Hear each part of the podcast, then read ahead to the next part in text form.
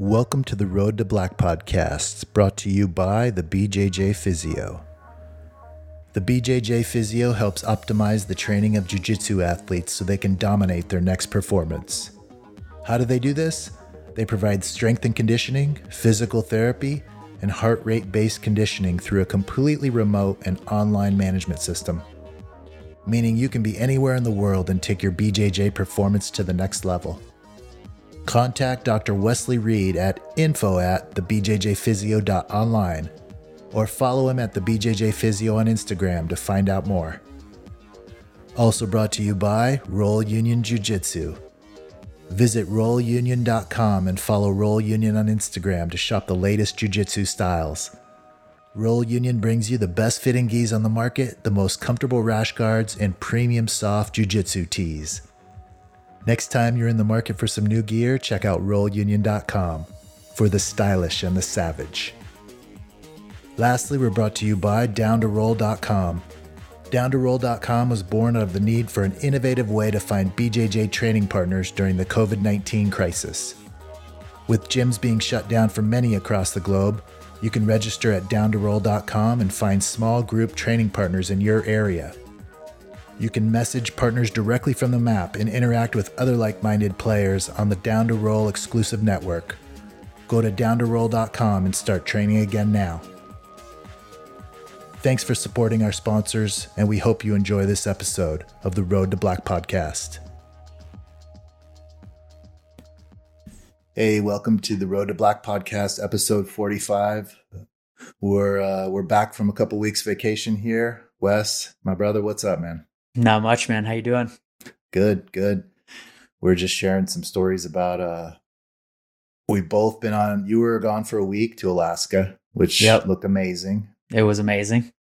Uh, you're gonna have to fill us in about about that. I was gone this last week to Hawaii, so one extreme to the other, but both probably two of the most beautiful places in the United States. I would Totally. probably probably say, and uh, I haven't been to Alaska, so you were texting me. You're like, you got to get here, man. That's exactly what I said. You got to get uh, up here. How how how enormous is the landscape?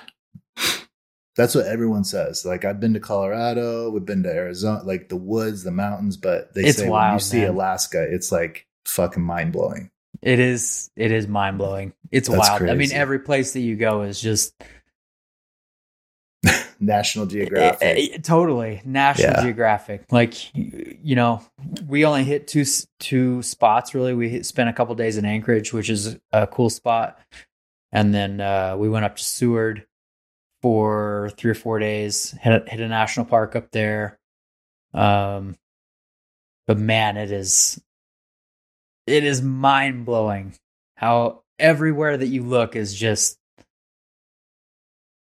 breathtakingly beautiful yeah. you know and you like you get there and you just have these massive mountains coming right up out of the ocean it is Yeah.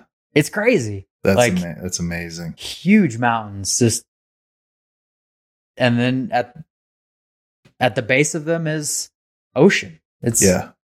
i've never seen anything like it That's i mean crazy. hawaii is similar but even like the mountains in alaska are They don't they di- yeah. they yeah ho- the mountains in hawaii are they Underwater. like yeah Like- I think Mount I think um, Hawaii has the largest volcano in the world, but it's Yeah. underwater. totally But Alaska, it's over. Like that It's- shit it's amazing immense. Yeah, so we did uh we did Kenai Fjords National Park. We did um we hiked up to Exit Glacier. We hiked all the way up to the top of the glacier. It was a it was a four mile hike up and we covered three thousand feet in four miles. So it was like quite a That's pretty. It was it was quite a that had to have taken a while. Yeah, it in total, top to bottom, plus we hung out at the top for a while. I think it was like six hours. Yeah, it was a full day event, yeah. you know, but um, what was the weather like? It was pretty nice. It was in the 40s for most of the trip, 40s and sunny. So it was pretty nice.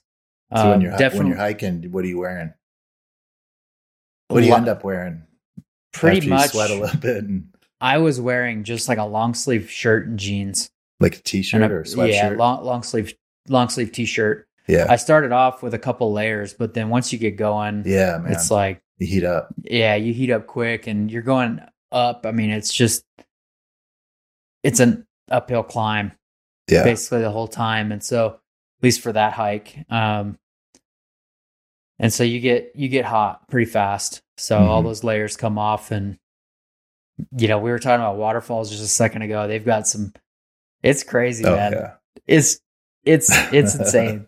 And they've got like the with the glaciers, they've got it like mapped out per year, so you can see. So glaciers are either um they're moving all the time, so they're they're either receding or they're pushing forward. So um you can see like they're in a state of recession right now, so they're pulling back mhm. and you it's it's wild like how fast they've been pulling back Really? so it's pretty it's pretty interesting so the national parks got it like all mapped out like timed when Right. the years were where the glacier was at at certain years it's pretty it's pretty crazy Is that from global warming? Do they say this? they didn't say i mean No. they just got it they just kind of said that it's uh moving faster than moving usual. you know what i mean yeah it's it's moving it's in a state of recession right now i mean technically i guess we're not in an ice age right now so we're yeah. um you know it is what it is All did you stay in all in one location? no we went stayed a few days in anchorage we wanted to stay in the city for a couple for a couple days um and check out stuff around there. And then we went out to um we went up to seward which is like a it's a fishing town. Small small small little town but it's all fishing. And uh we we went out on like a a boat tour to um one of the fjords saw saw like you know porpoises and Really? sea lions and so, I mean they're just hanging out just chilling. Yeah.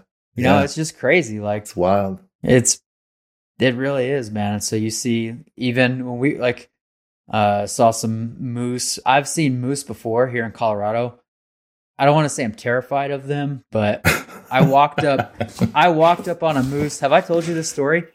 I don't know. So I spent um I did Mo- moose are enormous. they're animals. massive. I'm I'm kind of terrified of them. And Yeah. so Oh, they kill people. they trample you. They're they're vicious. Like they're kind of blind, but when Mhm. they see you and they know that you're there, if there's kids around, there's little baby moose, like You're dead. you're you're done. Yeah. So I, I spent four days. I did four days, three nights camping at, in Rocky Mountain National Park. My buddy is a guide up there. He got the he got us passes. Um, and anyway, we were we were walking. We were doing this trail of lakes, and my f- two friends were there was four of us. Two of my friends they're fishing all the streams and the lakes, and me and my other buddy we went up on the tree line because we were going to meet them at the back lake. It's a glacier lake, so we were going to go to the back of the glacier and uh, and then drop down. So we go up to the top of the tree line and we start walking the tree line. We get right above the lake, and so we're like, okay, let's start dropping down into the into where the lake's at. And there's like a massive rock, and I mean it when we dropped into the tree line. I mean it's pretty dense forests, and so like we were we were just kind of walking, and there was a a massive boulder and we come up on this boulder and all i see i mean it was uh, 50 feet not far 50 feet um i look around the side of this boulder and there's just this massive rack of antlers. And he sees me and i see him and we lock eyes. And i was like oh shit. And the crazy part was is like we sit there and look at each other. And then from behind him this uh, like it was like like I didn't even see him but but from behind him I just see another head just like Pop, pop around. out pop around another big massive rack of antlers and I was like oh shit man we got to get out of here and I just high we just hightailed it we just turned around there was not any like engagement Yeah. there was no Yeah. like hey Let's let's, sit and here and take going pictures yeah let's Yeah. wait and picture like no, like this is not fucking National Geographic. Like Oh, yeah. this is their territory. This is their turf. Oh, they'd be on you in seconds, man. If Yeah. they wanted to. I know, and that's what I was scared about. Is that there was gonna Imagine be how much how fast they cover distance. Oh, The leg, I- their legs are like ladders.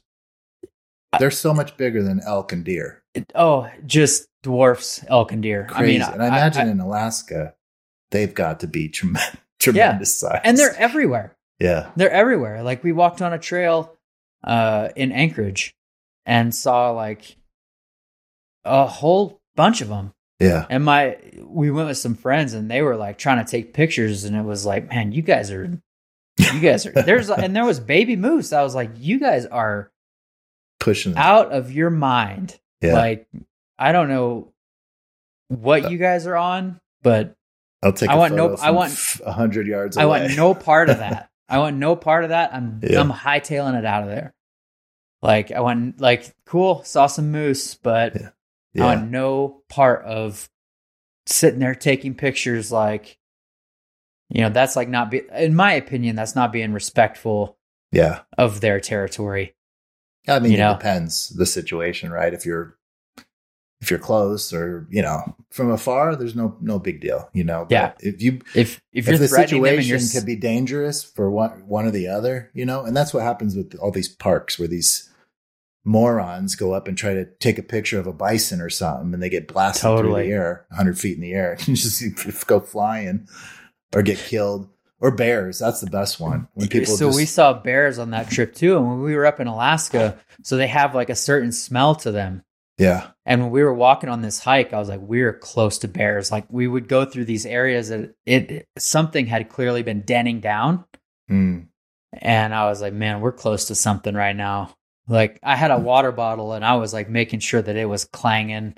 Really, I have a metal belt. I had it attached to my I have like a, a rigger's belt. So I had it attached to my belt. uh-huh. And I was like, I want to make sure this thing is loud because they need to know we're here. right.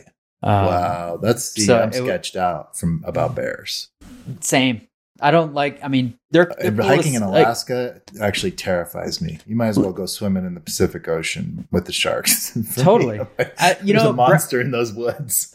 black bears i'm not so scared of the black bears are you know they're they're really afraid of humans but brown Yeah. bears are not and brown Oh, bears yeah. brown bears are mean They come at you. they come at you so Yeah. they're not they're not playing around so What did you guys have any protection or not? The like spray. No. Wow. no we didn't have anything so i should i should have taken a, a bear canister or Yeah. something but for sure. um when i was in the park you know i i i carried a firearm but Yeah. um you know you can't travel to alaska with that so Yeah. Exactly. Um, but I should have taken some bear spray. That probably would have been the smart thing to do, but next time. But anyway, it was a it was a an amazing trip. Um, I kind of was like you. I kind of checked out for a little bit. I I, I didn't completely check out because I had athletes going and Yeah. um, still doing their stuff. So I'm still checking my business and stuff every day. But hmm um, you know, I did I front loaded a lot of my work the week before, so um, Cool. I was able to kind of enjoy a little bit less workload. So That's what it's all about, man. yeah, that's Take- take that's a the nice of- thing about remote work is Yeah, that I can exactly. do stuff that way. Yeah. You can fit in a vacation. That's a nice one, man. Um, yeah, I was I was in sunny Hawaii, so um, I basically had board shorts on all week, overpacked. You know, I always we're always Totally. you know you always pack so much, and I was telling my lady before the trip, I'm like, I think last time we went, we didn't use anything. Like it- Mhm. it's you know, and we got there, and it was uh, for the most part, especially we're on the west coast. Uh, it was it was shorts weather. I mean, it was a little bit humid, warm, pretty warm. I don't. You lived in Hawaii. Does Hawaii have Yeah. seasons? Yeah, all? it does. What's Yeah. the season? Is it flip flopped? Is No, summer I mean, it- winter or No, it's still the same. It's just it cool. I mean, it cools down. I mean, it's sixties and seventies in the winter. okay? Yeah, So last the last time I went was in December, and I feel like that was cooler than we had just gotten back. You know, and first week of October, it was warm. It rained on the last day, uh, which was fine, beautiful, but it was clear all week. Spent um, we went into we went to Maui and uh, spent two days in like a little neighborhood farmhouse um, in Haiku. So it was like a VRBO. And basically that's central, I would say it's more central east Maui. So we basically spent two days just driving the road to Hana. and went to a national park over there, hiked a few miles to a waterfall, uh, went to Black Sand Beach. Another, that was another state park. Um, so beautiful, man. It's just, it's like, it's just paradise. I don't know what other Mhm. way to say it. Like you think of paradise with all the jungly flowers and everything. It's just beautiful, you know, and there's no predators there. So that's a bonus when you're hiking. Yeah. you know um but you know we it was it was awesome man just two days in the jungle hiking you know waterfalls a lot of photo ops brought my family got a lot of good memories and pictures and then spent the last three or four days on the west coast of maui in a condo right on the right on the water so uh you know i spent a few days just sleeping like i told you with the ocean just right there boom just listen to the ocean. So it was it was good. It was good to get away and that was that was fun just being in the water and uh probably the best i haven't done a lot of snorkeling but that was the best snorkeling i've ever done. Uh found this little this little cove um north northwest maui on the northwest coast and like it was uh not there was not a ton of fish but saw some sea turtles and and fish too but um i heard from like a local last time i was there it's like i think he said in the 90s or something the fish population would have been so many times what it is today. So i kind of missed out on it because it's like they're few and far between you know it's kind of disturbing you know it's like oh you see this bright colored fish and oh my god and then you know i talked to this guy i was talking to he's lived there his whole life he was just like that's nothing there used to be schools of that Yeah. everywhere everywhere you know i mean you can still i think go out to like Molokini and molokai Yeah. those places and still it's a little bit more unde- untouched i think over there i mean they have tours that go over there but i don't know man Not a lot to do on Molokai, man. I'll tell you that. No, it's pretty yeah, barren so- because that that um the thing about that island is it used to be a um. it- I mean, the U.S. military basically bombed it in, bombed it into oblivion. It used to be like a leper colony too it used to be a leper colony. Yeah, so it's kind of like it's got a weird it's history kind of in beat. It's it. kind of in beat. You know what I Yeah, mean? But it um, never was uh wasn't the most desirable place from what yeah, basically because it was obliterated and then i think in like late 1800s they had a, a doctor. And by the way what's the disease that causes leprosy? It was brought i believe it was brought to the natives by white people. Yeah, probably. and then you know because most of the natives were the ones getting it. Mhm. and then they had to basically put them on this other island. And that's where they lived. And i think it still exists today. And there's still like people that live in these colonies. But interesting you know yeah, it's got a pretty Hawaii's got a pretty crazy history. Re- really crazy Yeah, it's just uh man and it's like the most remote island in the world i think i think it is like in terms of nothing else being around for a while yeah. There's one island. There's one island that is privately owned. hmm still to this day by this family called the their the last name is Robinson. The Robinson family it was gifted to them by it was basically given to them. And it's all natives that live on it. I mean, it's very there's not much for resources there. I mean, it's still very primitive. I mean, it's really yeah, but Interesting. and you have to get permission to even go over go there. on go over there, but it's very um it's very very primitive. is that one of those smaller islands Yeah, that are yeah, It's, it's it's pretty far out there, but um, but that's that still exists. Um, but you know, It's it's it's weird. I mean, we basically took another another. It's just more cultures stealing land from other. well, we took the queen and imprisoned her. I mean, you know what I mean? Like it's Yeah. just crazy when you start thinking about like you know we imprisoned the queen, took Yeah, the island. I mean, you know, I don't know. it's conquering. it is conquering and there's a reason why the the flag the current uh flag not the maoli flag but the current has the union jack in it Mm. um because there was a lot of british influence and there's a lot of people that speculate and say that if the us didn't take it that the brits were going to Yeah, um, well, that's what countries did back even in the early exactly. 1900s. That's what they were doing. Um, so something we would never do today. I would I shouldn't say never, but I guess everything's already taken. You know, we're not out there looking to take more states. You know, Yeah. I think that's people started looking down on that at some point. But uh, I'm glad we got it. Yeah, it's awesome. I mean, it's better in our hands than someone else's, I guess. But you know, it's I like I like the fact that the protections that they offer, um, you know, at the national parks is really meaningful because that is a land that is without that would definitely be raped and pillaged. You know, Totally. I mean, taken advantage of, hundred percent. You know, just for its beauty. You know, I mean they What- they do they do protect the beauty of it. they do, and there's um, I don't know if you've ever been up to the top of Haleakala. That's But there's on my a- bucket list. Yeah, you yet. you have to do it. You That's have to. I mean, it's like a early. It's an early 3 early morning. Yeah, you, you got to get up there, and the road is it's it's not as bad as the road to Hana, but Yeah. you know it's very windy and hmm um. But there's a a plant up there that only grows on that mountain, and it's called a silver sword, and No shit. yeah, it's it's it's wild, but it's um it's protected. You I mean you can't like they are very serious when they protect that thing. I mean, you're not even allowed to get it within it within a certain number of feet of a Wow. silver sword. Um That's cool. so it's it's but it's again it's an endangered Yeah. plant and um anyway, It- it's I, I don't. I must be the vibe there too, or maybe it's just because it. I don't know what it is. It's just it's not the people because there's peop there's assholes in Hawaii. I'm sure, just like everywhere else. But the place was clean, really Mm-hmm. clean.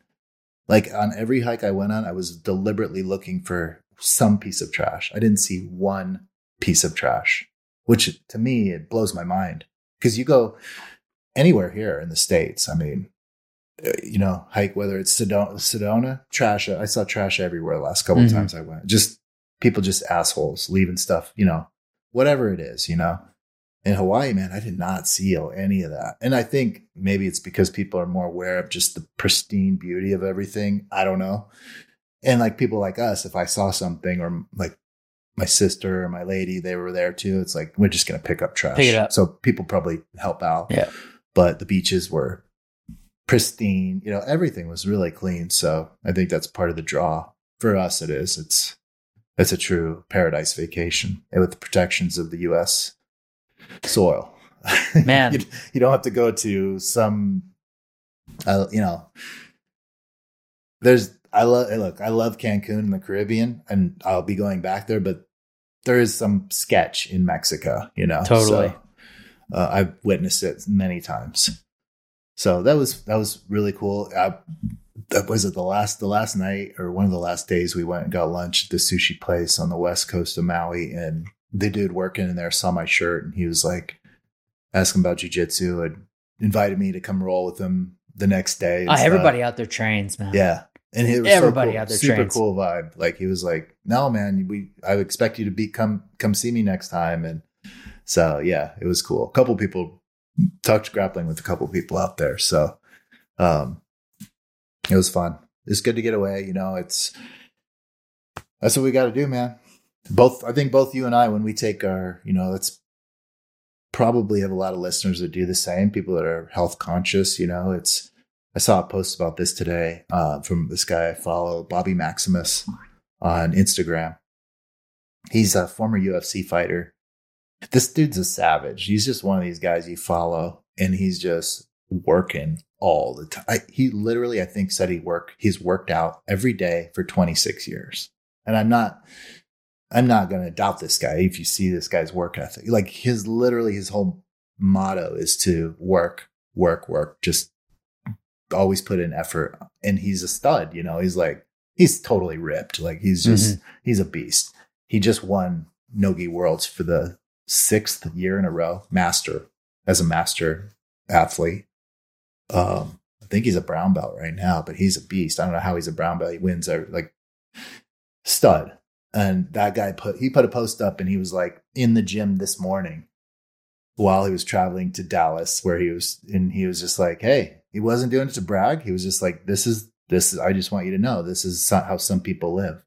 He's like, "When I I have to get my workout in, you know." And he had just talked a little bit about rather than, you know, accomplishing something big like winning a gold medal and doing what many of us do, because I've done this and just splurge and eat pizza. And, you know, after your competition, you just wreck yourself or you go on a vacation. His whole point was like when him and his lady go on vacations or whatever they do, like they don't just use the vac and some people do this, you know, use the vacation as it's one week. I'm not, I'm not doing anything I do. Like I'm cheating mm-hmm. on my meals. I'm like doing this and that, and I'm to abuse my body. I'm to get drunk all the time. You know what I mean? It's like just let loose. And, and his totally. whole point was like to, to stay optimized. And, and he's only talking about himself, but it, it works because obviously he does it. But he's like, you know, we, we do more active recovery. We're going on hikes. We're, we might eat a little bit worse, but we're still eating clean. Might have mm-hmm. a drink or two, you know, but it's not, I'm getting drunk every night. And it was just a real, it was cool just to see. And that's what we do too. Like I, when we go on vacations, we're always active and we want to yeah. see, like you go on a hikes. Hike. That's, that's our, but I have, I know people that are the exact opposite. They're like, in fact, like one of my daughters, she was with us and it's like, for her doing all the hiking and stuff, she just doesn't get it you know, for her, it'd be about sitting on the beach, having drinks or something. It's yeah. Like, but it is, you know, I think you got to learn to appreciate that. For me, that's just, it helps, you know, it helps with my mentality, even on vacation. So, you know, I'm always, we want to be active, but still relaxed and maybe mm-hmm. not think about work so much. But, yeah. Um, it was just a really cool post. And I thought it was meaningful because he had just won a big event and I've been on the other side where I've like, I remember I competed at Master Worlds and I, I think we went to, uh, we went to Giordano's because they have one in Vegas, a Chicago, it's Chicago pizza, you know, mm-hmm. so our, both of our families are, we kind of grew up eating that stuff and they have like the deep dish, you know, they have like the, the stuffed pizza. Oh. like a like oregano's has here in Arizona. One of the, yeah. the better. Yeah and it's one of these ones. It's it's called Giordano. It's like so popular. You can literally, I think you can order it online and they'll ship it to you like frozen or whatever. It's they sell them everywhere now. But uh, I went and ate that. Like that was our tradition. Every time I would go compete at Master Worlds, we'd go there after. And the last time I did it, I was just like almost disgusted with myself. I was like, I weighed myself back at the. I literally gained like twelve pounds overnight because yeah. I was just in Vegas. I had cut weight we went all, all this pizza, drinking drinks. I felt like shit the next day, dude. I was just like, but that's what it was, is the mentality of just building up and like, oh, I'm cutting weight. And you know, you're, it's like months of preparation. Yeah. So there's something to be said about what his strategy is. You know, it's like, take it a little lighter, maybe not go 100%, but stay in your groove. And that, that's meaningful because as you know, it's really qu- very quickly, especially with vacations and stuff. You fall out of your groove pretty quick. You can't. Yeah. So I got right back in there, and like today, I trained and got some got some rounds in, and it felt good just to get back in there. You know, because I I've already been taking it easy. Just I had some injuries, so. Uh, like you asked me when I first called you today, you're like, "How is it getting back after Hawaii?" And that can be a tough one, dude, because it's like you take a couple days just wishing I wish that could be my my life. You totally, know, it's like less stress, you know, in the beauty of it all. But got some training in this morning, back at it, and uh here we go until the next one. I talked. I might go back um, in a few months or a future trip, and we talked about how we were talking about like a New Year's Eve trip at some point. Mm-hmm. Um, and you said that people spend Oh, they go a lot. They go hard. Yeah. So tell me about what you're going to tell me with the guys that. Yeah, so we were talking about New Year's and um, in Hawaii. In Hawaii, so yeah. New Year's is, you know, people on the mainland they go hard fireworks on Fourth of July. In Hawaii, they go hard New Year's, and you know, when I was growing up out there, I don't like I said, I like I was telling you, I think they've tried to tone it down because it was so crazy. Um disruptive. I don't know how yeah, disruptive and I mean kind of unsafe to be quite honest. Um you couldn't drive and if you if you would if you were driving you had to drive super slow because there was I mean just a massive thick cloud of smoke over the entire island. And it's not like it's up above. I mean, it's in the sh- like it's in the street. People are when you're driving, like you'll see, you know, people are throwing firecrackers and stuff everywhere. You would go get these big, um, I don't know how to explain them. Besides, they come in big bundles between ten and a hundred thousand firecrackers all in one big roll. So it's just like a massive roll. If you could see what my hands are doing, if you're a listener, my hands are probably about two and a half feet apart, and they come in like a like a massive Yeah.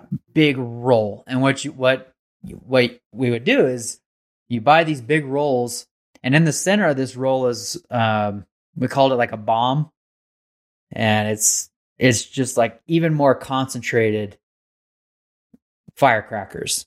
Wow. And so it's in the center is this like yeah, it's just like a big cluster of firecrackers. And then you roll that the roll is all rolled up around. So you take you take the end of this thing and you t- attach something heavy to the end of it and you throw it up over the power lines. So now you've got basically a pulley.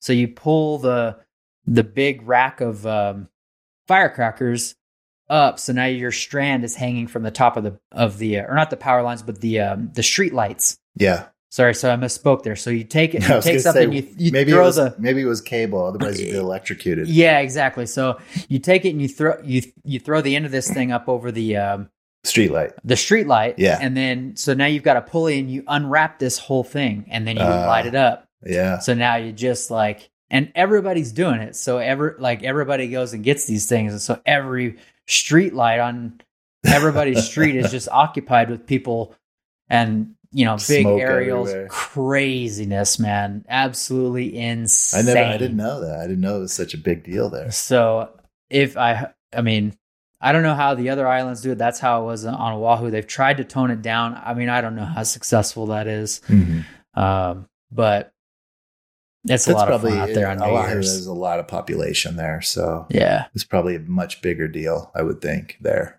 there's just Yeah, so many so more people. But it's a lot of fun, man. We're gonna go out in uh, January. Late last, we're going out in late January. Nice. Um, so we've been trying to get out there for a couple years. The last two times I've been home, uh, I've we've been hit by hurricanes.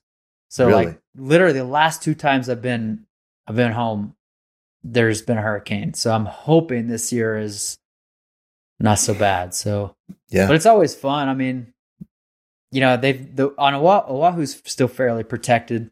yeah. Um, but uh, so it's never been anything crazy, but we're always prepared out there. But it's it's just annoying because you've got like three or four days of your trip that Yeah. Totally. is like Storms. you know and- storms, and then I've got like lots of pictures of the storms coming in, and then it it kind of screws up all the surf, so it's not clean. It's super choppy. It's big, but it's super choppy. yeah.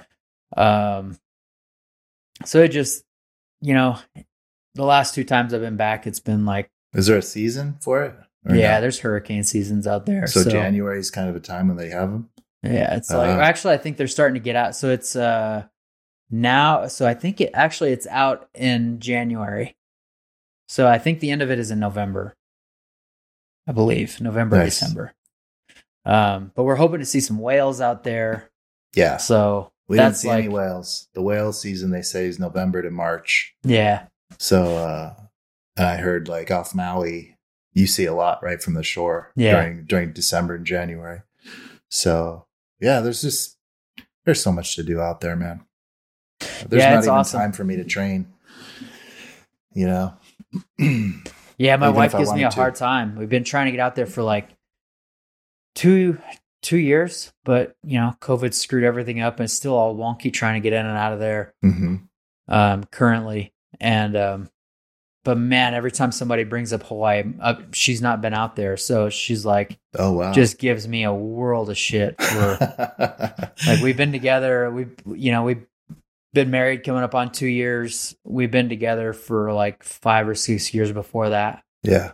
And It's I've been time. out there, It's but time. she's never. And she's like, uh, man, I just get so much shit whenever people bring up Hawaii. And she just like looks, glares over at me. Make sure you just her I like- went for a week. I know. I, I will never tell her that because she's gonna be like, yeah. "I've never been out there. You grew up there." Yeah. It's like, yeah, yeah, I know. So hopefully, we're gonna check that one off the box in in January if all goes well. Nice. So, yeah, Jiu-jitsu. Jiu-jitsu, man. about it. Lots, lots of tournaments right now. Master Lots tur- No Gi Worlds Yeah. was No-gi worlds this last happened. weekend. Uh, Master Worlds coming up in a month. Mm-hmm. So Did you see they have another master Championship? I did in December? in December. Yeah, so I So- think that was what is it called? Um, International master? International Is that what it was? something like that. Yeah. Yeah. So That's cool. I don't know what the They wanted more money. uh, clearly they gotta- There's so many master competitors, they dude. gotta capitalize while There's people so are many. hungry to compete. yeah. You know, if the people are so hungry right now to like Mhm. to compete yeah. because it, the last year and a half, and Yeah. uh, why not?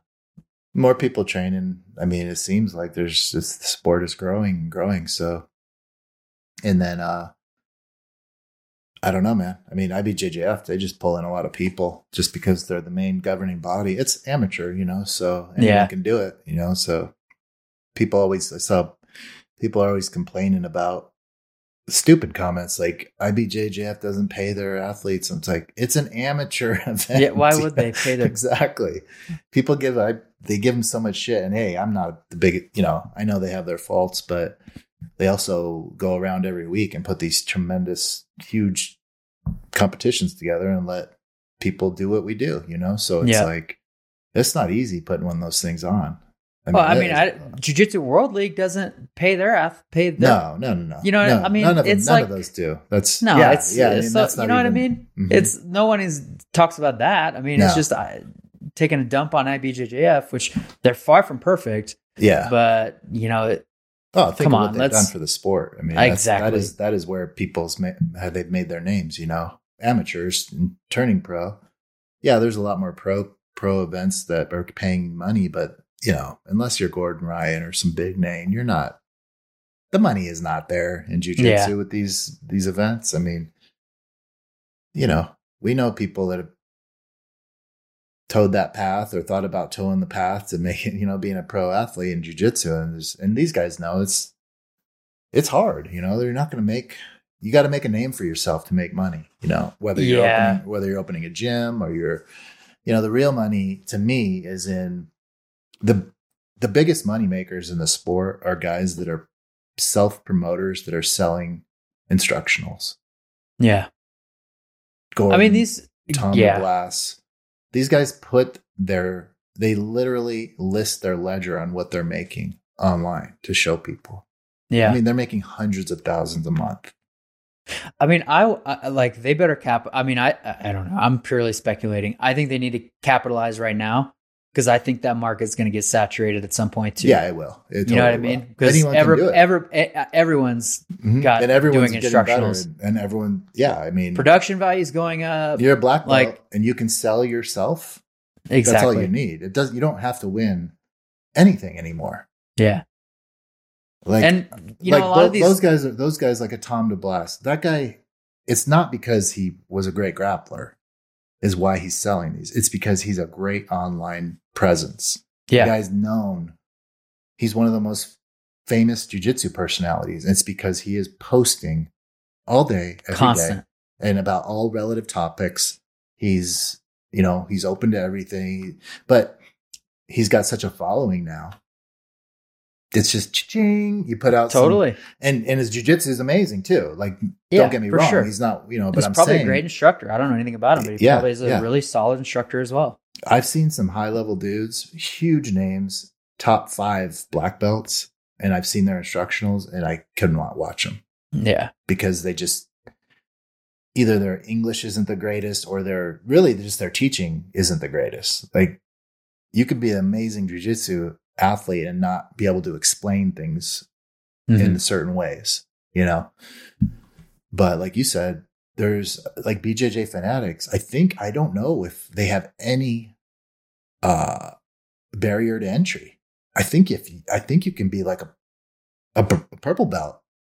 I don't know. I mean, I, I mean, I, I think it could be a purple purple brown belt. Yeah, that you can just go and as long as you film everything, you can put it on there. And I guess they take a percentage of it, obviously, but no sweat off their back. But the galleries uh, of it's going to grow, you know, like you Mhm. said, and you know the great ones will rise to the top, but that won't be Yep. because it will be partially because they're winning, but most of it is because their personality uh, with social media. That's Mhm. what's selling these things, honestly. Because those are the biggest guys. Like the, these other guys aren't. They're not doing pulling those numbers in. You know, from what I from what I can tell, like some of these other these guys are hustlers, and so they're just getting their name out there, and the name is what you see when you're on BJJ Fanatics. You know, Yeah. You know, and what I even the guys that you know, even the pros that aren't doing um, instructionals, you know, they're still having to hustle. They're selling privates at, at their gym. They're sell- they're doing seminars for people Oh, yeah. whenever they're traveling to compete. Yeah, Knocking out a seminar, and then out of your seminar, then you pick up a handful of people that you can give a private to in the next couple days when you're in Mhm. town. Now think about know? that money. Think about that money. You're talking thou, uh, uh, whatever. Let's say you even make ten grand on a seminar, which to me, you're not. That's That's really high, right? I mean, I don't know, but if, let's say you, you sell a hundred tickets for a hundred bucks, you know, a huge seminar, you make a lot of money. Those are few and far between at those Mhm. prices and those amounts. And these guys are making like a hun- over a hundred thousand a month. And there's no comparison. yeah, You can do seminars from now until the day you're dead. totally. You're not going to make the money these guys. That's the beauty of online sales and what we talked about. We've been talking about with like having a mobile. It's really that's what it is. These guys don't have to go anywhere and do a seminar. Totally. They can literally film something and just promote it and sell it and make Yep. way more money. So, and that's what the, the brilliant guys do. You know, like Tom DeBlass. I mean, it, don't get me wrong. His iPhone probably tells him he spends 19 hours a day on his screen because I just know what it takes as you, you. These Yep. guys spend a tremendous amount of time on social media. I spend a lot and I'm not Yep. nowhere close to being able to post where I can post every day. Like that's time consuming, you know, Mhm. and have thoughts, you know, thoughtful stuff. Totally. And then, and then start communicating and back and forth in the comments, you know, that's, That's, just, the thing, man. That's the th- and that stuff is time consuming. Like that's what these guys do that are so good. I I've tried it. It's hard, man. It's when you're you have to inject yourself into you have to live in that world. Yeah, you Like, you the, the yeah, I mean you do. I mean they are constantly even in a topic that is it's relevant to jujitsu, but let's say it doesn't even concern them. These guys are injecting themselves in these conversations exactly. just to be in the conversation Exactly. and just to be in the comments because they know that when so and so is in the comments there's going to be people replying to him and it puts his puts his name out there Yep. you know what i mean so uh man It's, I- yeah, I'd, I'd give them all the props. it's It's, it's, it's, stra- it's it's online marketing strategies. yeah, and they're brilliant at it. Yeah. I mean, I don't know anybody. Think of Tom DeBla- like Gordon, same thing. He's the same thing. He does it in a different way. It's more Yeah. trash talking, but he's he's got an opinion on everything, and he's a winner. The current, Mm-hmm. you know, currently the best. So that his his sales are, which Through the roof. makes sense. You know, it's like, um, who doesn't want to learn from Gordon? And I mean, he's the best. Like, so yeah makes all the sense in the world. Yeah, man. Yeah, with all the tournament, you know, I uh, with all the tournaments and stuff going on, um, I had a conversation with uh, a guy. I don't even want to say. It kind of got me thinking about like it's you know, and I know the answer to this. We've talked about this probably on and offline, but um, his coach, his his coach, uh, was is very driven towards getting gold medals. And so now he as an athlete is like, I have to every time he competes, he's like, I have to get a gold medal or else it's a failure. Uh, And it's very external, it's very like driven by not the right stuff. And it's like I'm constantly having to coach this person to be Like, look, man, it's not about the it's not about the gold medal. It's not about the silver medal. It's not Mhm. about the bronze medal. It's like, you know, it's just being growth and it just growing in your jujitsu and going going out there and competing. You're gonna have good tournaments. You're gonna have really bad tournaments sometimes. Um, I think it's really frustrating when your coach is like saying that the what I received the the what I received in, as a message and in my conversations with this person is that he doesn't promote unless you win gold medals. Mm, Um, that's interesting. very interesting, which means That's basically Cobra nobody. Kai. Yeah, super Cobra Kai-ish. Uh, it's- you, you're either a winner, a complete winner, or an absolute loser. Yeah, so you know, it got me thinking about like what is the value of those tournaments and those podium placements like we all want to I mean, we all want to go out there and win the tournament. We all want Mhm. to go out there and get on the podium. But half the people go home in the first round. You Yeah, know, does it make their jujitsu any less or just for that one it- moment in time. Just for that one five minute or Yeah. six minute match or whatever, does it make them not as good? yeah, You know, does it? It's does a it terrible put their way to belt? look at it. It's an Yeah. awful way. Does yeah. it put but, their? but does it is. You said what's the value of the medal for in those in that situation? It's everything totally. because it's subjective. Like this is what this guy thinks. You know, I mean, and that's it. So I also in that say that person's circle, they that that it's probably odd, but it is what it is. You know, Yeah, this coach good. is no, it's terrible. This coach is a purple belt. Um, okay, so I'll, I'll put that out there. And this is in a, a region of the world where jujitsu is still very much new. yeah, Um, so it just, you know, I had and I had a couple athletes that were going this weekend, you know, and hmm every single one of them, I, I, I told them before they went, like, you know, go have fun, like, go have fun. Same stuff that Bo always talks about. Go have fun. At the end of mm-hmm. the day, guess what? Win or lose, your family still loves you. Win Yeah. or lose, you still have to go to work on Monday.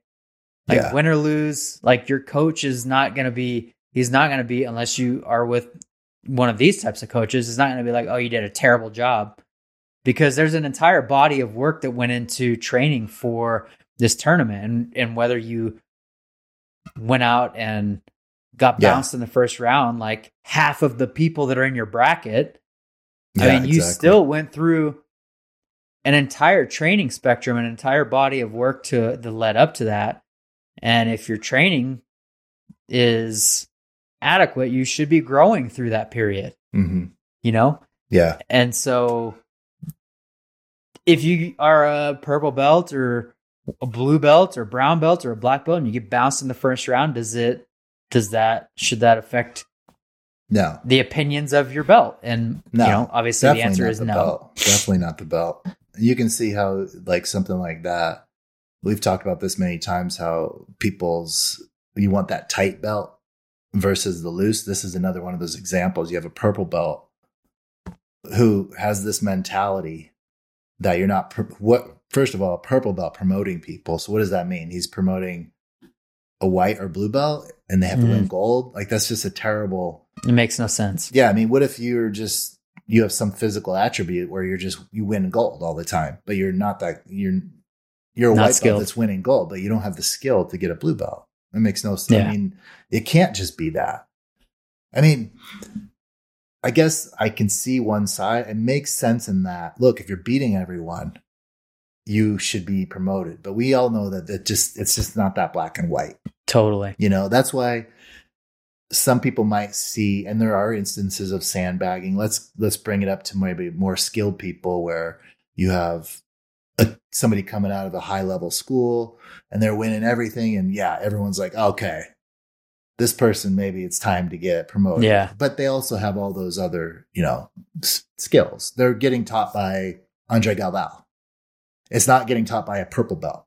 Mhm. You know what I mean? So you're Totally. already you're already lacking in breadth of skill by getting coached from a purple belt. Who knows where that per and maybe they're an amazing purple belt, but they only have so much experience. Mhm. They're a purple belt. So then you have them determining maybe, you know, getting an, an advancement based on a tournament wins. How many? You know, it's like against two.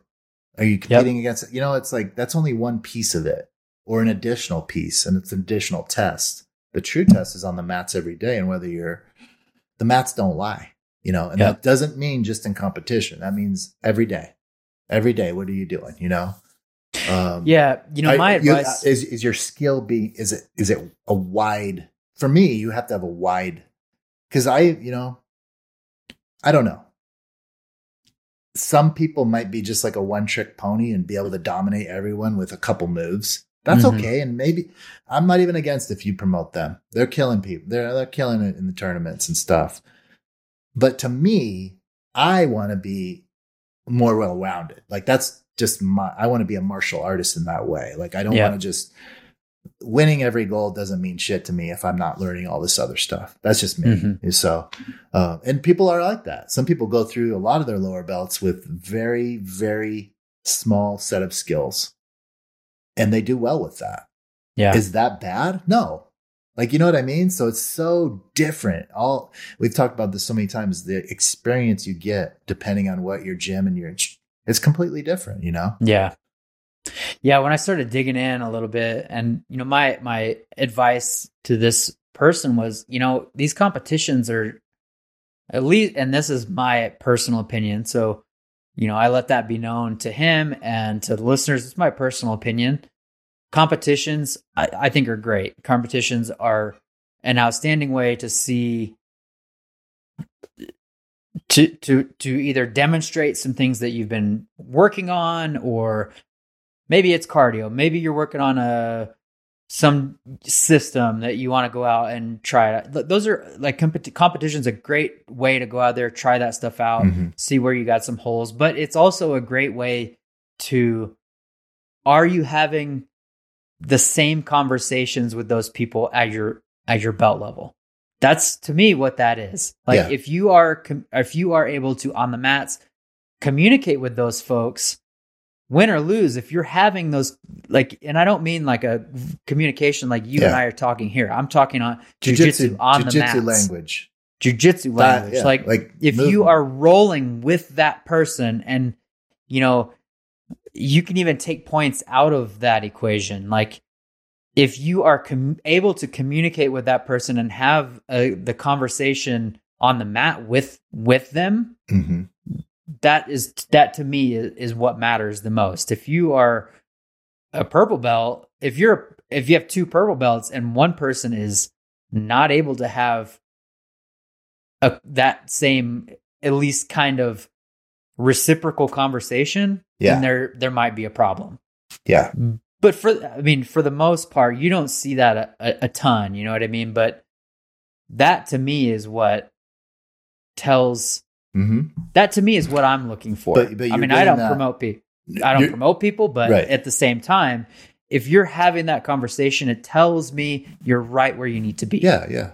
Yeah, we we measure ourselves and measure others that we see and measure ourselves against others and measure other people against others when you're watching, whether it's in your gym or online or it's Ashton Kutcher rolling with Craig Jones. And, you know, it's like some people are confused because, oh, he's just being dominated because it's Craig Jones. Well, people like you and me see a purple belt that isn't moving like a purple belt right right it's no no offense to him, but it's not because the other guy's better. It's because this guy's not moving, functioning like a purple belt should function, in my Right. experience, right in my circles, and many other people. Yeah. But that you can only test that a little bit in competition. The most of that's coming from a daily training mm-hmm. which also means that most of it is subjective or or I should say it's going to be objective the person whoever is coaching or owns the school it's going to be their only their insight you know what i mean Mhm. so you're it's it's so difficult to measure. We've talked about this a million times to measure people's belts and skill levels. And to me, like that guy, let, let's, you know, even, even in your scenario where you're, you're measuring basically, can that person communicate with them on the mat? Well, you can't, you can't, you got to look at the tournaments because yes, that's equal. You're going against another person, the, but also on the mat every day. Yeah. Because you might not be competing that much.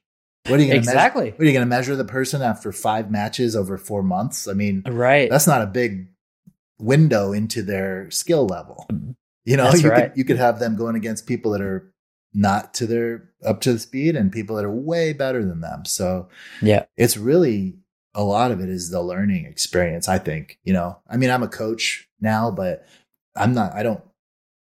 The promotions and and all of that. I have an in in.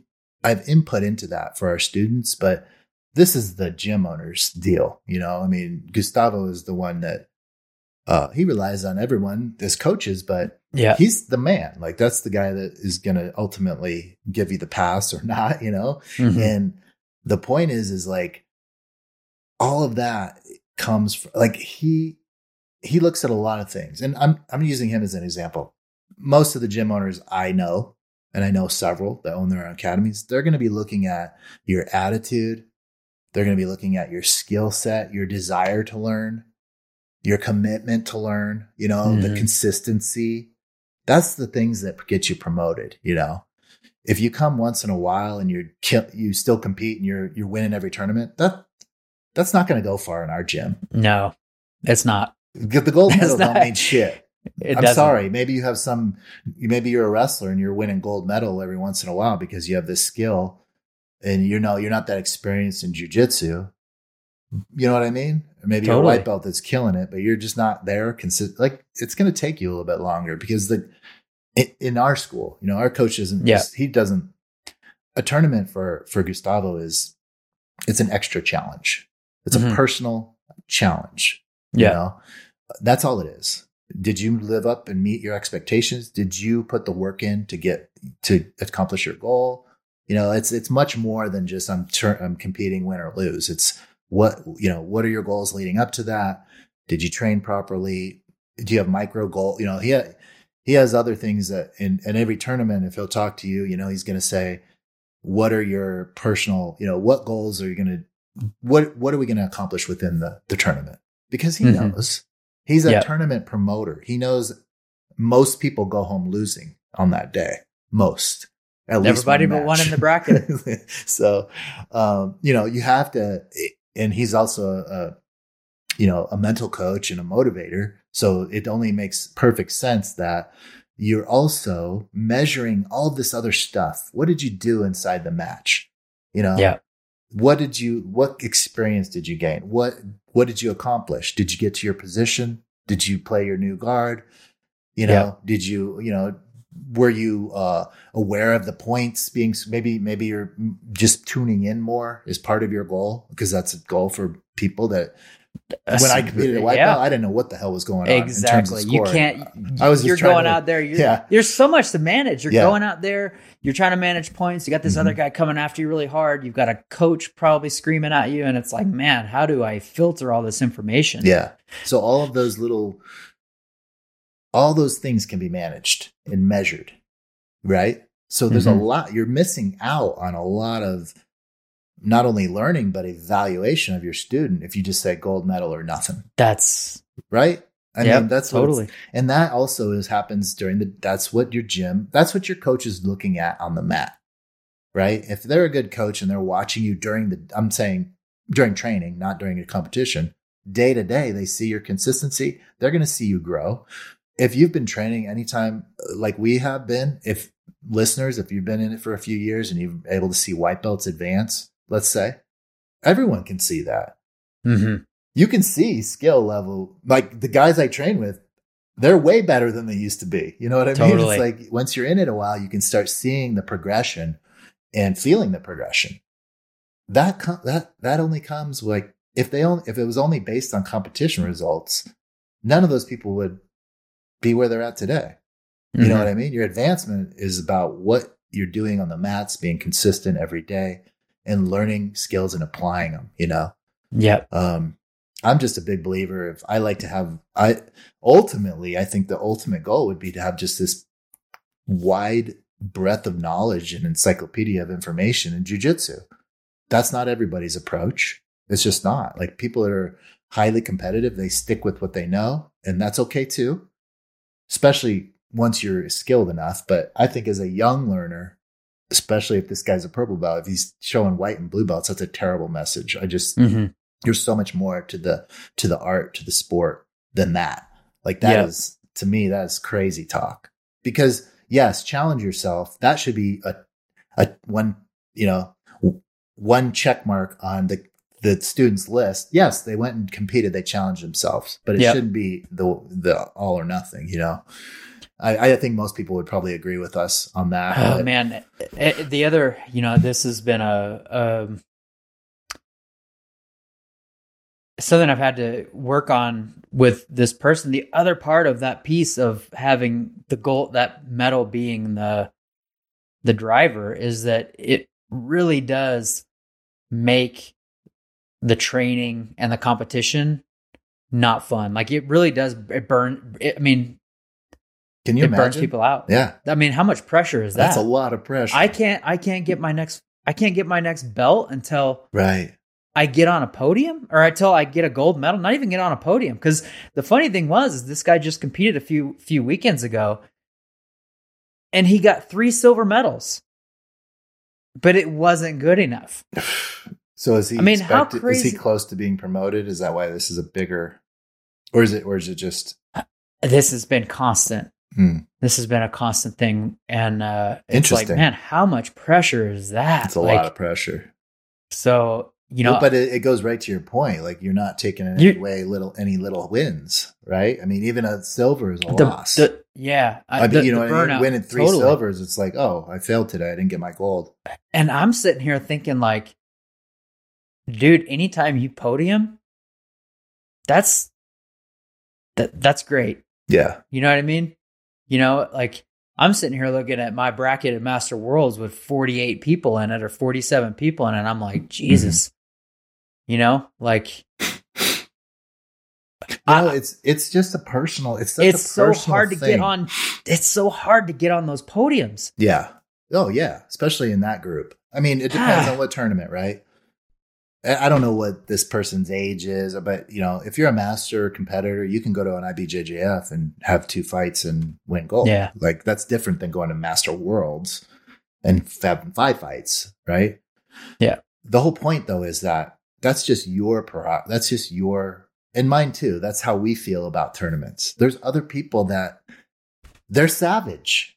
They might Yeah. be exactly like Wes, same age, amateur. We're not pros, brown belt, but this person doesn't allow themselves to have any satisfaction unless winning gold.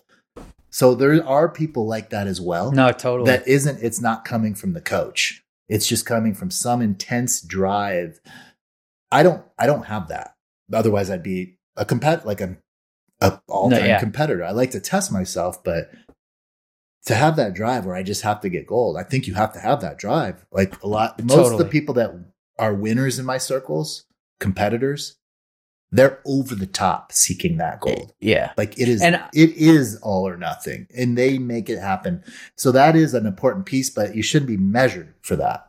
For sure. And the, the difference there is that's an like a that's It's a personal to- choice. It's an internal Yeah, motivator. exactly. For me, for for anybody who is that driven, who is Yeah. like it's gold or or it's a failure. yeah, That's an internal internally driven person and not somebody that is like having that expectation put on them by their coach yeah. That's just which adds like we're if you're in jujitsu, you're probably already a pretty competitive person. You're yeah, probably already pretty driven.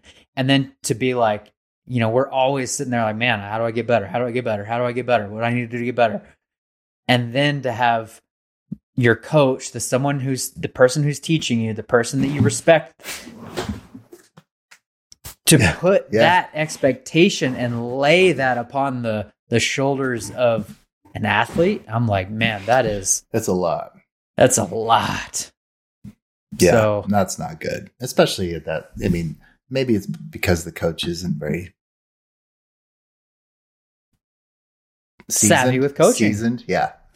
So he hasn't been in the game that long and under like that's just I think most coaches would you know, I think as a coach you got to like uh it's Coaching's it's- an art. yeah, it's not all the same approach for everyone.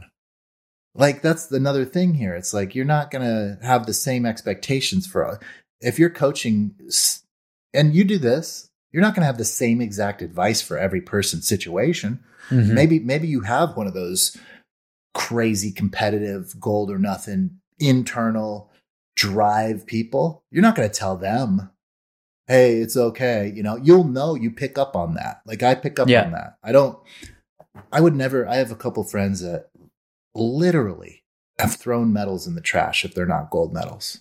They might that might sound crazy, but these people compete a lot and they win a lot.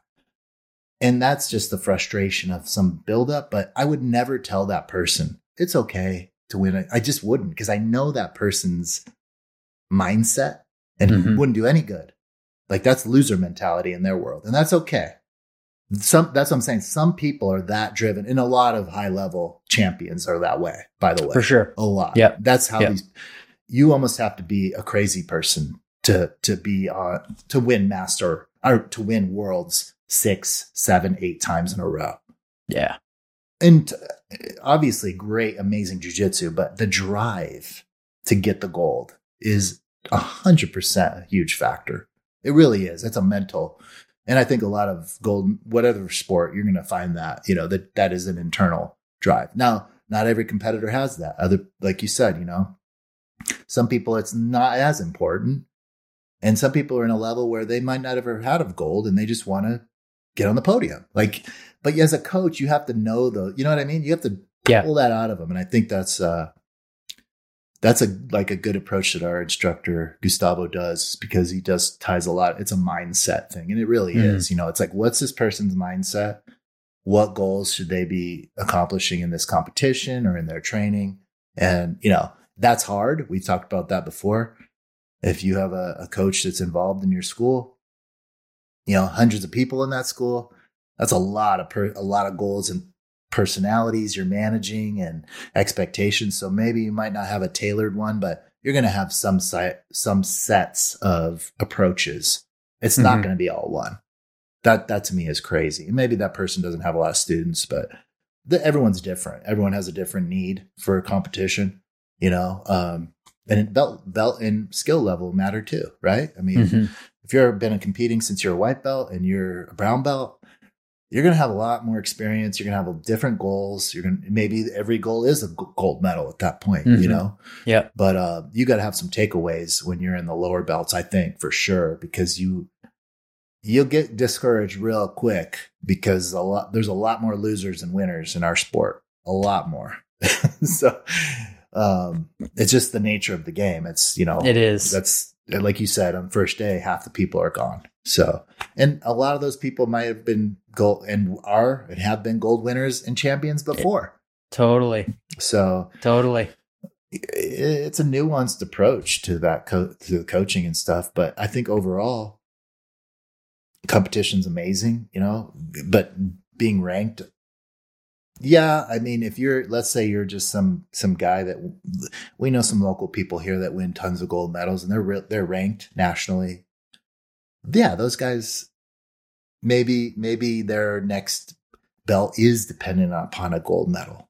Mhm. does that make sense?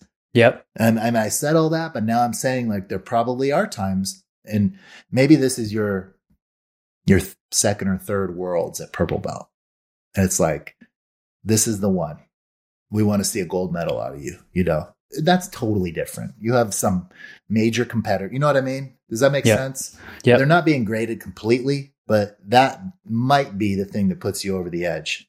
Might be, but that's okay. You know, it's not net. It's not. You haven't been told that your whole career. You know what I mean? Yeah. But some people do. You know, I mean, high level competitors. Sometimes it is the that it's that one they haven't gotten, the pan gold or the mass the world's gold medal or something. Maybe that is the last one that puts you over the hump, and you get promoted on the podium. You know? Yeah. I mean, Kyle Terra got promoted after he lost. Yeah. Is anybody going to sit here and take a dump on Kyle Terra? Be- No. You know, and say that he doesn't, he's not No, it's crazy. Uh, it's it's, it's like insane. it's all personal. It's all it's all you have to evaluate every single individual and go from there. So to have that as a blanket rule, that's that's a little sketch. But you know what? There's probably crazier shit out there, Wes. you There know, is. as there far, is. in terms of being promoted and uh I don't know, man. I, I just don't. There's One thing I've I- learned: it doesn't matter what it is. If I think something's crazy, there's always something crazier out there. Exactly. it- there's.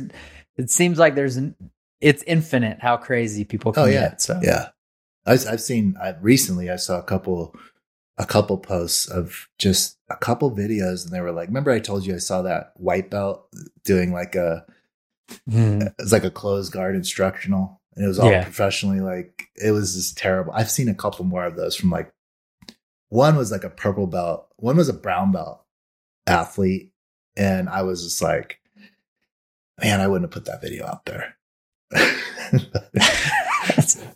they it was it's a I won't put the put them on blast. It, it was actually a female, but they they love the social media cred. You know, Yeah. it's like, and you could tell they do a lot more than that than training. But I'm still a brown belt somehow, and I put this video up. Hey, watch, and then it's just like the comments were like. Man, that's it wasn't even clean technique. It's just I don't no, know I I've you know seen, what I mean? I've seen There's some just- of those. There's just some out there, and it's like every, that's. I think that's what you're getting at with watered down. There's so many people doing this, you know, yeah, and not to say that that person that I saw, it doesn't mean that that person has bad jujitsu. It just means I'm just more critical. In my circles, it was a little. It wasn't as tight as it should have been. Uh, who am I though? You know, I mean, there's that's what I'm saying. There's in, in other circumstances, if you're not a jujitsu athlete and that person's teaching you, you're going to learn a lot, probably. You know, I mean, Mhm. you know what I mean? So it's so it's so different, you know. And I think with so many more people doing it, it's probably going to just there's going to be so many instruction. There's already look at the growth of the instructional market in the last three It's years. wild. Three years. it's crazy. It has exploded, dude. I mean, three years ago, you were having to go on a web, just you just couldn't get it. It wasn't as much even available on you. Now, YouTube's always been there, but just these structured things of where you can pay and athletes can make money. But now they're letting everyone do that. You know, I mean, we could go do that, make a video and put it online. You know, is Mhm. anyone going to buy it? That's the key. You and I, we don't have the accolades, so we would have to be some Yeah. some popular social, and that is what I'm saying. You know, you don't have to have the greatest jujitsu to sell a lot of. And no, no, I'm not talking about Tom DeBlass or any. I'm saying there can be some big name, one million followers person does jujitsu. Let's take uh, what's his name? He's probably the most famous guy doing jujitsu right now. Russell, Russell Brand. Oh yeah, yeah, yeah. He, He just, got, got his- purple belt. Got his purple belt, and this guy he does train a lot. So I'm I'm gonna give I'm and he ties his belt correctly as far as I've seen. So he's talked about it on Rogan's podcast. He seems like he's really into it. That dude, uh, and I'm not saying he would do this, but he has a ton of followers. So can you Mhm. imagine? And I'm not criticizing his skill level, but that guy right now could put out has a new purple belt, some kind of instructional, and sell Somebody would buy of it. them Yeah, totally. a shitload of them, not just one person, because he's who he is. So that's the brilliance of the marketing brilliance of Tom, Gordon Ryan, these guys. It's brilliant. And they do it because of that. They know that it's a Mhm. direct, there's direct correlation with, with online sales. Is that going to be, yeah, I think it'll be watered down for most people because there's so many more people training. Like you said, I mean, everywhere I go now, I just meet grapplers everywhere every time we go on vacation. And it, it doesn't even have to be because I'm wearing my gear or anything. It's just like you you just start talking, or I'll hear somebody talking about it, you know, or like my girlfriend would be like, "Oh, that guy was talking about jujitsu." You know, it's like it's just kind of everywhere now. I don't know if that's because I do it and I'm more aware of that, but um, it's it's it's it's growing, man. I have people tell me all the time they want to try, you know. So it's it's not for everyone, but trying it is. Everyone can try it. But uh yeah, man, there's it's it's going to be interesting in the in the learning market, I think. And I know you're looking into other things with down to roll that's even Mhm. beyond, you know, having even more virtual stuff.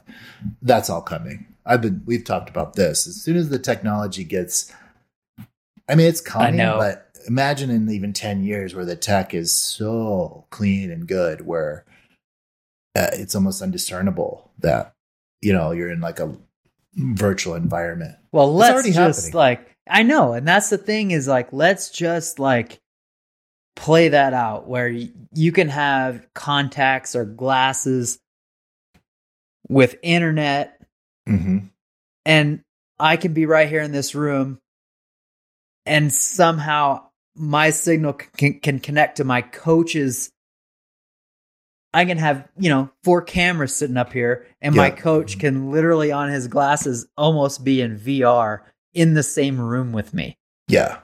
That's cut like we already are doing VR stuff. Have you ever been on those some of those VRs? No, I've never been on one. They are incredible. I, I take that back. I've done the ones where you go and put them on and do the the like the the you go to like a place. What's that called? It's like immersive. You know what I mean? You go to like you go to these one of the things and you shoot up zombies. Have you ever done those? yeah, yeah, yeah. Or like Yep. a, they they set them up. It's like a it's basically like an open storefront or warehouse is Mhm. where I did it. Badass, dude. And this was It's like crazy. four or five years ago. Yeah. Like they have the one at Disney, downtown Disney. I think I never did it about like Star Wars. I heard it's amazing. yeah. Yeah, so it, I mean, that's exactly how this was. When I was in there, I I could not. It was I was in another world because it was like a zombie world, and you have you have like a fake gun. You put the whole thing on, and it actually Yep. has like a haptic a haptic suit on. Yep. Feel That's stuff. right. Yeah, I've yeah, that's that my yeah, my my wife's parents had I mean they had a dedicated computer to this thing. yeah. This massive computer. And it was constantly downloading updates. It was just chewing up bandwidth on their internet. It was just insane. And they had they had four cameras, four like I mean, they're just cameras. They just sit there and they're all they make Mhm. the they make the environment and then you put your headset on and there's like they had like like a fighter pilot game. They had like so they were just totally into it. zombies. Yeah, I mean they they're That uh, seems like a pretty. that, in- so it was setup. for her nephew. Yeah, it was for her nephew. Yeah. Oh, cool. and he he got way he got way into it for a oh while. yeah.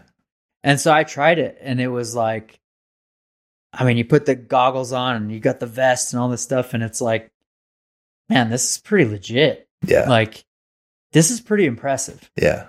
My heart and- was racing, dude. My heart was racing. There was zombies coming Totally. up on me, dude. And I was trying. I know. I couldn't keep up. and with you killing them. like turn your head, and it's like you're. It's like Yeah. vision. Like it's like you're seeing the person appear. Like it's a vision. It's wild. It is so. Crazy. So anyway, that it is, is definitely gonna. here. It's coming. It's coming. Well, the, once somebody gets part, that to and I know you talk. We've talked about this with Down to Roll. I don't know what where that's going with that, but even if you have the the cameras around the mats and your coach is watching virtual, that gives people a lot of access that they don't have, especially in remote places or Yeah. or any place where they can't find training. You know, and you could you could set up training that way because you just have to have some. Instru- that's all you need as an instructor is to be able to. that's it. that that insight. You're not yes, it's it's helpful to be able to show a move if you're an instructor. I can just jump in there, hey, get me in your closed guard, I'm gonna show you this, right? But that does, it's not always necessary. If as long as you have multiple people, you can do the instruction from afar and teach those people. And I don't know if there might this might I don't even know. You would know, but I don't know if Gracie University does any of this this stuff. It probably no live stuff, but a lot of recorded. But you could easily do a live training that way, um, Mhm. and that's probably a possibility too. It, it definitely is a possibility, but it's when they take it to the next level when you're doing That's VR right. by yourself. And at some point, will you could you ever make it to where you're actually rolling with someone in another room? Is that even remotely possible? I don't know if your body. I don't know. It's interesting. I don't know if yeah, I know. I know, you know, Espen is doing uh remote he's doing remote seminars now. oh, is he? Nice. Yeah.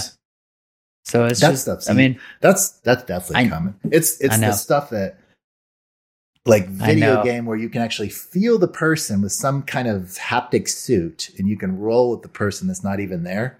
Now that might sound absolutely batshit crazy, but we send videos through the air into our phones. I know. Okay. How the fuck does that work? Or or like a hundred years ago, you told that to someone, that's voodoo, you know? So, totally. uh, 50, 100 years, it could be, a, there could be a lot of crazy shit that we would never have thought that would be possible. I firmly believe that. It's, to me, it's not I out of the mean- realm of possibility. Not at all. I mean, even just like let's let's go back to the to the contacts glasses VR thing, right? Yeah. There could easily come a day in the next 20 years where let's say you and I live together or live in the same area and we want to go take an Andre Galvao class, we could put our contacts in, log in and be on the mat for That's a hundred An Andre- percent possible. an Andre Galvao class, be there with the rest of the students. Yeah. Would be you and I, me and you, doing the techniques on our own mats at home in the same place right. as that class. That I could How crazy happening. is that? Yeah. That I could see definitely. That is a total possibility. Totally. That's definitely coming. That's definitely coming. Because you know how this stuff works. Once they get it down, it's like exponentially grows. Yeah. Like you wouldn't believe. Now you know what I everybody's mean? doing it. exactly. Once once that once they put it into like a consumer market where it's valuable to sports, let's say, everyone's going to do it.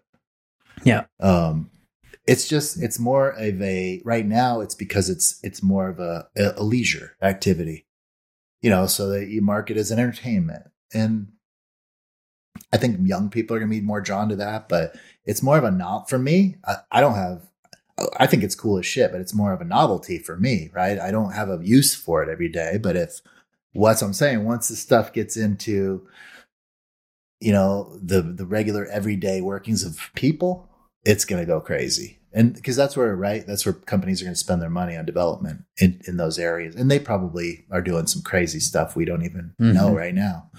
So it's going to be cool. I hope they come up with that because I feel like I'm I'm losing my eyesight as the older I get.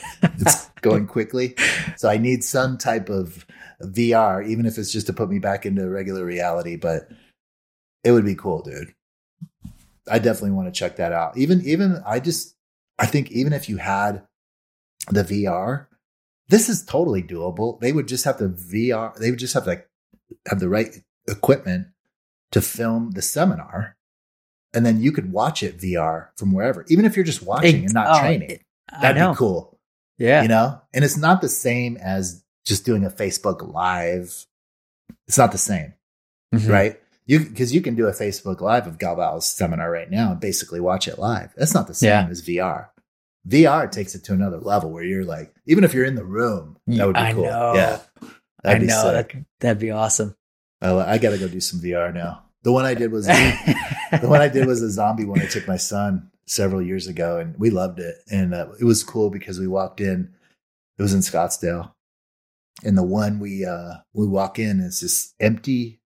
It's connected to like a go kart place. I don't know if it's right off the 101, and uh, you walk in, and it's just just this room. It's like whatever it was. It used to be an old grocery store. Now they put a go kart place in there, and then one part's sectioned off, and it's all this just a carpeted room, and then all the walls are carpeted, thin carpet. It just all looks like looks like an office room that's empty, and Mhm. then um, there's like these these. I guess they're like I don't know things sticking up out of the ground, and they're little balls on them. There might be cameras. I don't even know what they are because it's kind of dark in there.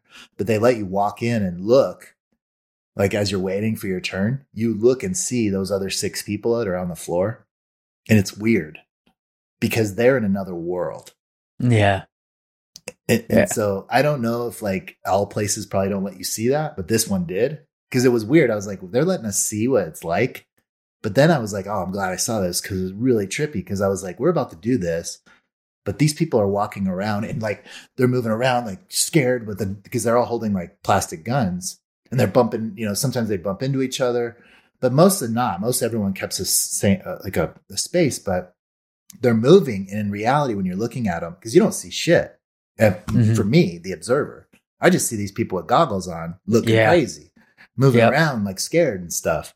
And it's because they're like getting attacked and stuff, and they're going Yep. up elevators, and their bodies are shifting, and super weird. So then it's our turn, and you put the goggles on, and that's right when you put them on, it puts you into this world. It's really cool. right It's when you put them on, puts you in the world, and then it's like, and they tell you in your ear, in your ear thing, it's like, okay, pick up your gun. And what was the plastic gun laying on the ground? Because they tell you to put the plastic gun on before you put your goggles on. So the you see the gun in real life, it's plastic, looks like a toy AR gun or something. Mhm. It's like blue. It doesn't even look in real life. Yeah. It doesn't even look like a gun. I mean, it's just like a Yeah. blue piece of plastic.